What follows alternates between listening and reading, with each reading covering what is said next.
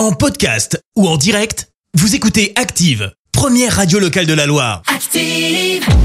Les détournements d'Active. On fait dire n'importe quoi à n'importe qui. Sur Active, on adore bidouiller les interviews de nos célébrités. Et aujourd'hui, d'ailleurs, on a bidouillé les propos de Stéphane Plaza, Thierry Lhermitte et Vincent Lagaffe. Vincent Lagaffe, que pensez-vous de Cyril Hanouna Il est vrai que euh, Cyril Hanouna, c'est un schizophrène handicapé mental. C'est un personnage grotesque, euh, prétentieux, orgueilleux, qui a tous les défauts de la terre. C'est un connard. Mais surtout, faut pas s'en moquer. Ouais, et bon, en tout cas, il doit avoir les oreilles qui sifflent. hein.